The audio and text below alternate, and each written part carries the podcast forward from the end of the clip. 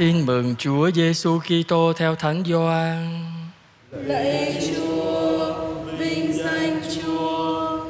Khi ấy Chúa Giêsu đi lên núi cây dầu và từ sáng sớm người lại vào trong đền thờ, toàn dân đến cùng người nên người ngồi xuống và bắt đầu giảng dạy. Lúc đó luật sĩ và biệt phái dẫn đến cùng người một thiếu phụ bị bắt quả tang phạm tội ngoại tình và họ đặt nàng đứng trước mặt mọi người. Họ hỏi Chúa Giêsu: "Thưa thầy, thiếu phụ này bị bắt quả tang phạm tội ngoại tình, mà theo luật Mô-xê, hạng phụ nữ này phải bị ném đá, còn thầy thầy dạy sao?" Họ nói thế có ý gài bẫy người để có thể tố cáo người. Nhưng Chúa Giêsu cúi xuống bắt đầu lấy ngón tay viết trên đất. Vì họ cứ hỏi mãi nên người đứng lên và bảo họ Ai trong các ngươi sạch tội, hãy ném đá chị này trước đi. Rồi người ngồi xuống và lại viết trên đất. Nghe người nói thế, họ rút lui từng người một, Bắt đầu là những người nhiều tuổi hơn. Và còn lại một mình Chúa Giêsu với người thiếu phụ vẫn đứng đó. Bấy giờ Chúa đứng thẳng dậy và bảo nàng, Hỡi thiếu phụ, những người tố cáo chị đi đâu cả rồi? Không ai kết tội chị ư? Nàng đáp, Thưa thầy, không có ai. Chúa Giêsu bảo ta cũng thế Ta không kết tội chị Vậy chị hãy đi và từ nay đừng phạm tội nữa. Đó là lời Chúa. Lạy Chúa Kitô, ngợi khen Chúa. Thiên Chúa im lặng để tha thứ. Kính thưa các bạn chị em thân mến Bài tin mừng chúng ta vừa nghe không có xa lạ với chúng ta khi kể về việc một người phụ nữ phạm tội ngoại tình, bị các luật sĩ và những người biệt phái đem đến để yêu cầu Chúa Giêsu đưa ra quyết định ném đá người phụ nữ này theo luật Môse. Thật Thực sự họ để ý đến ờ, sự khó cho Chúa Giêsu vì nếu Chúa Giêsu ờ, đồng ý ném đá, thì Chúa Giêsu đi ngược lại cái giới răng yêu thương. Mà nếu không ném đá thì lại đi ngược lại cái luật Môse đường nào cũng chết. Nên Chúa Giêsu im lặng rồi im lặng thì làm gì? Ngồi viết trên đất. Kinh thánh không có ghi ngài viết cái gì. Ừ.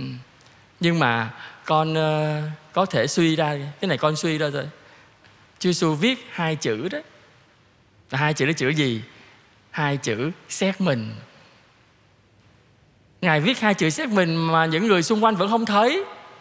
Vẫn hối Chúa Giêsu là đưa ra quyết định đi rồi Chúa Giêsu mới đứng dậy nói làm sao? Ai trong các ngươi sạch tội thì ném đi. Tại vì khi Chúa Giêsu viết hai chữ xét mình mà không thấy thì Chúa Giêsu nói thẳng luôn, xét mình đi. Cái cách mà Chúa Giêsu nói với người ta là kiểm tra xem mình có tội không. Nếu mình không tội thì ném. Thì kinh thánh nói làm sao? Họ rút lui hết. Rồi sau đó Chúa Giêsu tiếp tục lại viết, ngồi xuống lại viết trên đất. Lúc ấy Chúa Giêsu viết hai chữ gì? Hai chữ tha thứ. Cho nên khi Chúa Giêsu ngẩng lên, đi hết rồi, Chúa Giêsu hỏi người phụ nữ rằng, đi đâu hết rồi? Không ai kết án xong chị nói là, không có ai cả. Và Chúa Giêsu nói là, ta cũng vậy, nhưng quý bà chị em phải lưu ý nha.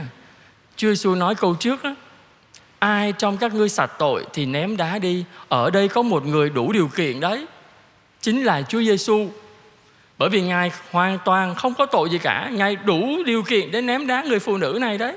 Nhưng mà Ngài không có làm, Bởi vì Ngài viết trên đất hai chữ tha thứ. Vì vậy khi mà Ngài đứng dậy, Ngài nói phụ nữ làm sao? Ta cũng vậy, Ta không kết án chị đâu. Chị đi về đi Và đừng phạm tội nữa. Biểu lộ sự tha thứ cho nên không phải tự nhiên con vô cớ con suy ra Chúa viết chữ gì đâu. Nhưng mà qua hai cái hành động của Chúa Giêsu Thì cho con suy ra. Và quý bà chị em cũng có thể nghĩ được như vậy, Cũng có thể hiểu được như vậy. Đó là Ngài viết hai chữ Xét mình và tha thứ trên đất.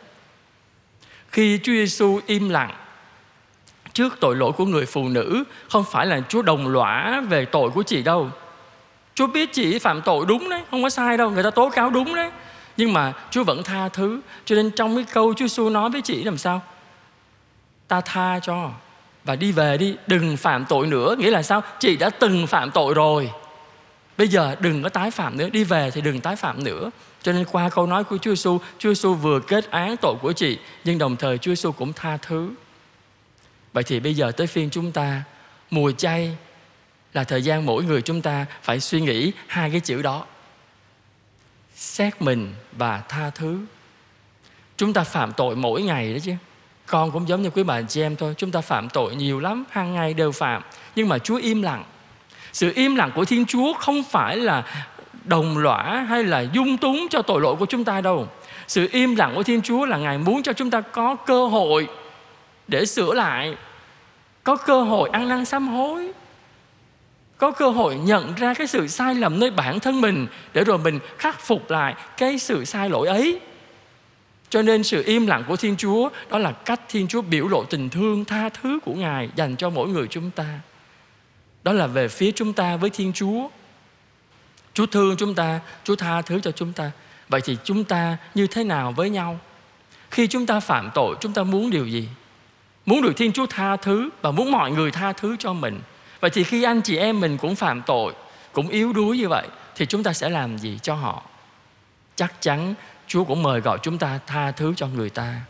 Nhưng mà nhiều khi chúng ta không làm như vậy đâu.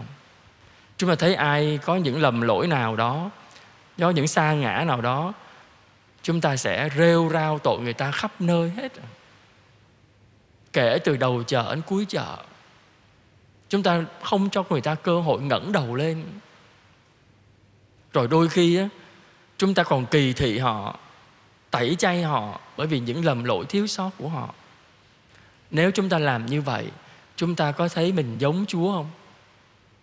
Mỗi người chúng ta là hình ảnh của thiên chúa. Chúng ta mang trong mình hình ảnh một thiên chúa yêu thương và thương xót người ta. Như chúa đã thương xót mình mà. Vậy và tại sao khi đối với anh chị em của mình chúng ta lại không cảm thông với họ không nâng đỡ họ? Không giúp họ cùng nhau đứng lên, mà chúng ta lại giơ chân đạp người ta xuống. Đó. mùa chay là thời gian chúng ta nhìn lại bản thân mình.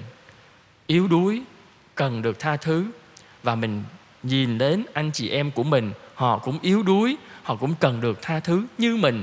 Vậy thì điều mà chúa muốn chúng ta làm trong mùa chay không chỉ là ăn năn sám hối đâu, mà là còn giúp nhau đứng dậy để cùng nhau nên thánh chúng ta xin chúa cho mỗi người chúng ta ý thức được cái thân phận hèn kém của mình và cảm nghiệm được tình Chúa yêu thương, để rồi từ đó mỗi người chúng ta cũng biết yêu thương nhau như Chúa yêu thương chúng ta. Amen.